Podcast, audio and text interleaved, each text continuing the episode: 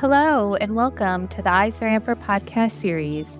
I'm your host, Elana Margulies Snyderman, and with me today is Bibhash Mukhopadhyay, managing partner at Sound Bioventures, a venture capital fund investing in about to be clinical or clinical stage private companies in Europe and the US developing therapies in specialty therapeutics areas.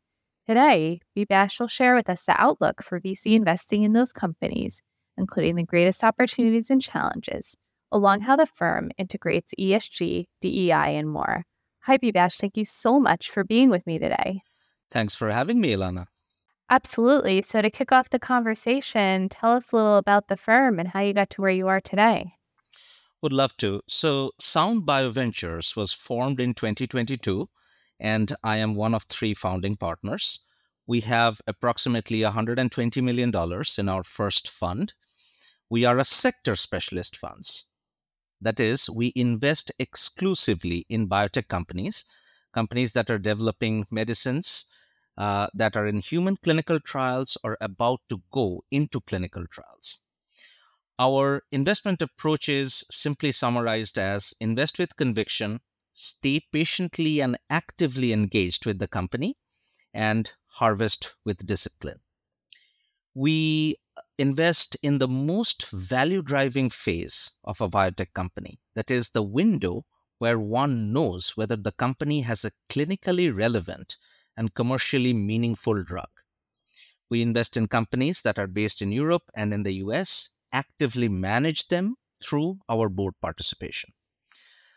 So, what makes us unique are the three founding partners um, me, Johan, and Casper collectively have around 60 years of drug development experience, both as operators and investors.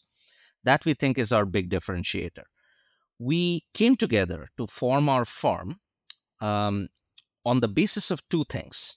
First, our approach to investing, that is, what we invest in and how, which I have outlined, outlined above. And second, something that is very basic but is often overlooked or gets relegated in our industry. That is, how we treat our stakeholders.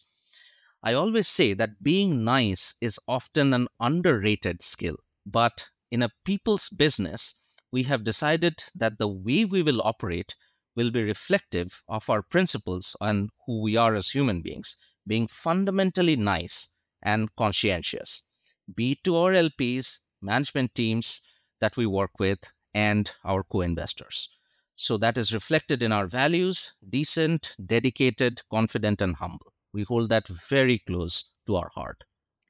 Bibhash, given your focus on VC investing and about to be clinical or clinical stage companies developing therapies for therapeutics, wanted to hear your overall outlook for the space. Sure. So, the entire premise, as you can imagine, for the existence of our firm is built on the very fundamental belief that there are multiple unmet medical needs and human suffering because of disease. Medicines that are developed for those diseases can save lives, improve the quality of life in people suffering from those diseases. We have very high conviction that multiple new medicines will be developed by biotech companies in the years to come, and we as investors will enable these companies by providing risk capital. I'm a very firm believer that our funds financial performance will be directly correlated with our ability to invest in companies that successfully develop new drugs. So, overall, very bullish. Bibhash, as a follow up, where do you see some of the greatest opportunities and why? Sure. So, we believe that the best investment returns are obtained by backing companies that can successfully develop new drugs. And these are companies that have some unique knowledge of disease pathology run by people who have hands on specialist drug development expertise and most importantly can be appropriately capitalized. So those are the three elements. So finding and backing these companies is i think where the greatest value creation lies. This has a what a when and a how so, for the what, we believe that specialty therapeutic areas like neurological, neuromuscular disorders, autoimmune diseases, kidney related disorders, rare diseases, for example, those of mitochondrial dysfunction, uh, retinal diseases are areas of special interest for us. Uh, our firm, Sound Bioventures, typically identifies these themes of interests and then invests in the best possible companies that have the highest likelihood of developing a new drug. Now, let's come to the when. Um, our investing strategy involves backing companies just as it enters the clinic and exit right after it has proven in human clinical trials that the drug works. Liquidity is typically through acquisition by Big Pharma, which wants to market the drug developed by these companies, or in case of public markets, through an IPO. Finally, coming to the how. So, venture investors often invest in blue sky promise. We, on the other hand, are more pragmatic and invest to underwrite development of real medicines in the real world. Financial return is a core objective, as you can imagine, but we also measure ourselves by the number of new medicines our companies have developed and the number of lives touched by those medicines. Bibhash, on the other hand, what are some of the greatest challenges you face and why? So, two of my greatest challenges as a fund manager are first, we have to populate our portfolio with the right set of companies, right? That balances the risk reward diversification with regards to stage, with regards to geography, therapeutic areas of focus, and very importantly, the forward looking risk that we underwrite in each company. We are very concentrated in our capital allocation because around 10% of a fund is typically invested in a portfolio company. So we have to have very high conviction. We do not use any leverage or hedging. It's pure play preferred equity in a private company. So classical venture capital. Um, so we have to diversify the type of risks underwritten in each company. I do not like what I typically call compounding risks in a company, and I do not like to be overexposed in a company. I always say that given the amount of capital we can invest in a lifetime of a company, our durability on the cap table as an investor through multiple rounds of financing, remember, these are illiquid companies, right? Illiquid positions is a very critical decision making point for our investments. Drug development is a very stepwise process, and but we like to have a very clean investment hypotheses behind each of our investments.